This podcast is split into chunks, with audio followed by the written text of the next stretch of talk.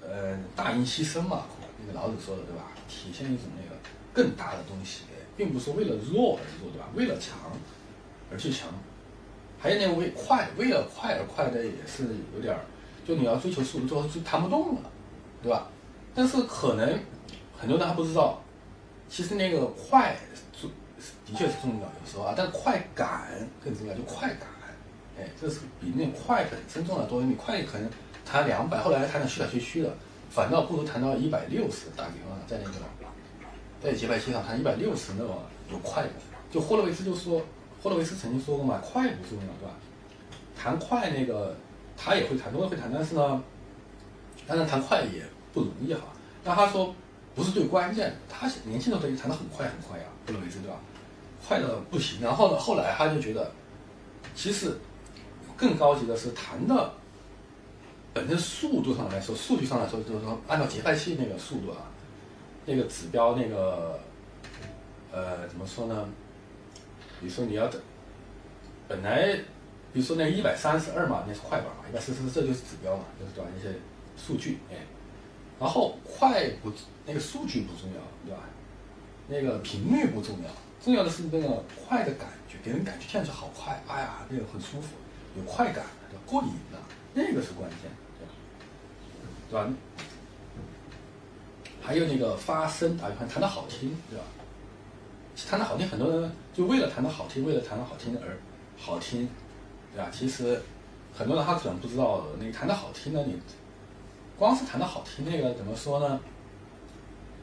如果老是一种好听的那种音色，对吧？听多了也不好听。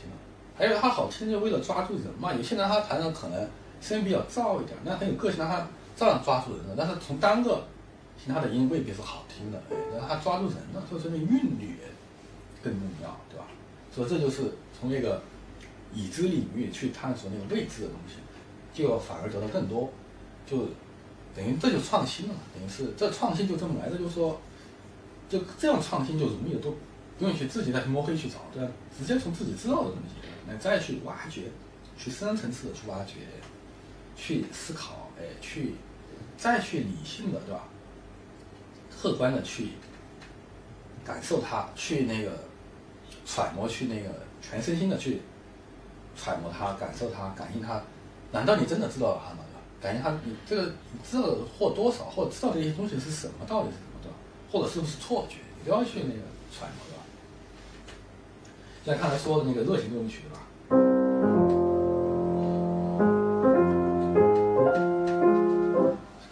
道都很多人都知道这是弱，对吧？但是可能有。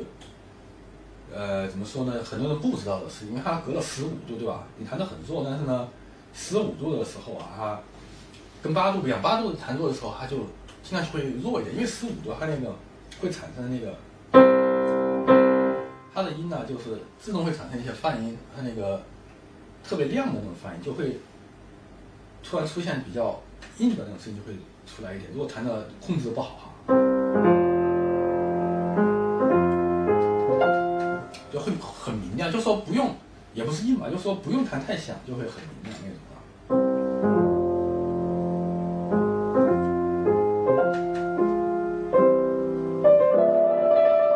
所以说那个像十五度啊，你就不用担心那个啊，就是那种中间没有嘛，空了嘛，就不用担心那个怕太虚呀，那个如果是八度的话。就容易糊在一起，那这打比方就是很多人不知道，那有些很多人也知道，对吧？但是呢，可能就说从知道的东西，再我看再举个例子啊，去挖出不知道，比如说，呃，就算有些人他知道十五度吧，打个比方啊，呃，他如果是平中中间没有啊，什么都没有，这站上去会有点单调。但他知道贝多芬为什么这么写嘛，对吧？可能也不知道吧，也要去研究吧，对吧？这的确是比较奇葩的开头啊，对当时来说，什么开头就是，这么嗨呀？人家都觉得贝多芬耳聋了嘛，这才这么写，对吧？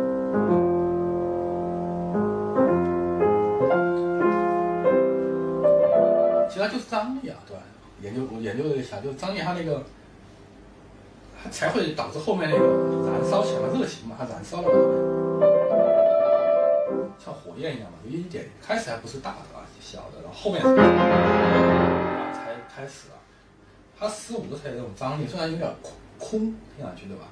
但感觉好像虽然是有点空，它如果是这样，就太水润了，对吧？就空，它就有点干干空干空的感觉，有摩擦力的感觉。如果是八的话是水润的，它就好像互补了中间的合成，对吧？就太水润，它就没有那种热情了，而且它就是有，就是水分很少，很很干辣干辣的火，有点火气的感觉。它十五度就感觉挺那个干燥的感觉啊，好像没什么颜，什么音色颜色也没有。裸裸的感觉，然后中间全空的，哎，对吧？感觉好像那个火从空气当中来，然后有那种干燥的空气，有那种感觉。所以说很多人都不知道，对吧？那贝多芬他就这么写。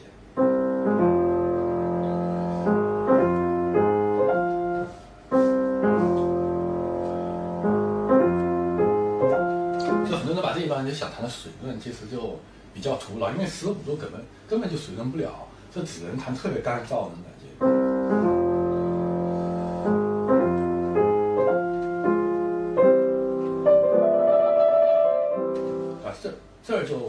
它就八度以以内的，然后又是十五度，对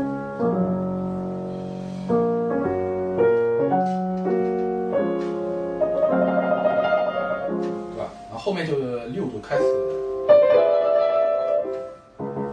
它就另外一种音色了。就是说不知道东西还很多呢，就这就说我说为什么又拿热气这边去打比方？就说因为这弹烂了，对吧？对吧？我们觉得好像很多东西知道，其实根本就不知道，对吧？我们知道只是一个。表面哎，一个侧面嘛，哎，然后要从那个知道的东西再往下挖，等于是那那那个就乐趣就大了，等于是很多人自己身上有钥匙都不知道，对吧？钥匙扔了，就去找钥匙，哎，或者有财富，不要把这个财富不管，哎，存存着存在银行里，打比方，然后自己再去找财富，那有点笨啊，打个比方，我就说的我不懂钱，但我的意思就还有相通之处嘛，对吧？就。就是要把自己的那个那个知识，对吧？等于是做财富，再去，对吧？里面再去挖掘已经知道东西，再去突破，然后最后发现知道以前是知道的那只是表面，然后终于挖出来一个更更有深度的东西，更厉害的东西吧。然后就等于是雪球一样嘛，就那个知识越来越大，然后就那就关键是得属于自己的呀，对吧？你再去其他那儿去寻找，说不定都是不是特别靠谱的知识，或者不是特别。靠谱的，或者不是特别重要的，或者说你再去自己摸黑去找未知领域，说不定不是你想要的，是吧？都或者不是你自己去创造出来的，都是人家给你的，或者是你自己偶然找到，都是从前又是从那个等于是你自己再去找，又是从那个浅浅层面的开始去认知啊，原来是这样，跟等于是跟你已经知道的东西差不多。比如说你已经知道了，然后你把扔在一边，你知道一个侧面嘛，大家。一个事物的一个初级的，然后你在那边你就知道了，再去找东西来，那就还是认识的东西还是你知道的那些表皮的东西，然后最后又又去找又扔在一边，对吧？存着觉得这个或者说都是我知道的东西，不管了，就放在书架上嘛啊，然后又去还是永远都在那个浅层次的，只有在你知道的东西你再去挖，等于是就发现你原来很以前知道的东西是比较偏见的、比较肤浅的或者比较片面的，只是一个侧面一个角度。然后你再，那就等于是你挖出来的东西，你你你的知识那就提升了，就提炼出来了，那就提炼嘛，那就变成高级的多，高级的多了过后，那关键属于你自己，是你自己创造出来的，那就创新了，对吧？创新就这样来的呀，在前人知识上再去挖掘，就变成自己的，然后说不定再过几十年，你就觉得这个，所以又变成你已经知道的东西，还是不够深，然后你再去挖，然后就挖出那更，对吧？那个白金级别的，打个比方，就属于那种。智慧级别的东西，然后哇塞，这个就完全属于你，你就变得很很厉害了，对吧？就这么简单。但是关键是，就比较喜新厌旧，对吧？哎，就太那种知道想去知道一些不该知道的的东西，就全部那个，就后来就垃圾信息之后，那有些不是垃圾信息，有些说知道的也不是特别有价值的，就说是可以知道的有些东西啊。然后呢，最后反正跟你曾经知道的东西，打比方你老是去未知领域其实其实说去那个，比如说去获得一些新的信息啊，其实跟你之前的没什么进步都差不多，跟你认知的东西，反正都是那么回事儿，哎，就是认知的多未必跟那个认知那个质量，打比方是两回事儿。就比如说你认知一个东西啊，什么叫认知质量？就是说你在一个东西，你知道一个侧面，但是你。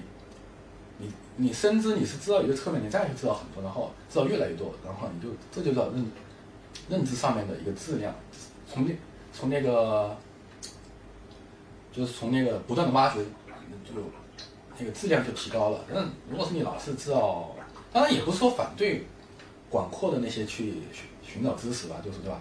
那个也是可以的，也是可以从量变到质变嘛，也是可以。但是要是一味的徒劳的去，对吧？去。知道一大堆的东西，对吧？无用的，或者说，对吧？要就要提高钢琴水平是很困难的。你要知道这个，知道那个，知道那个，什么领域都要知道。后来到了最后呢，什么都好像知道，但是好像也不知道。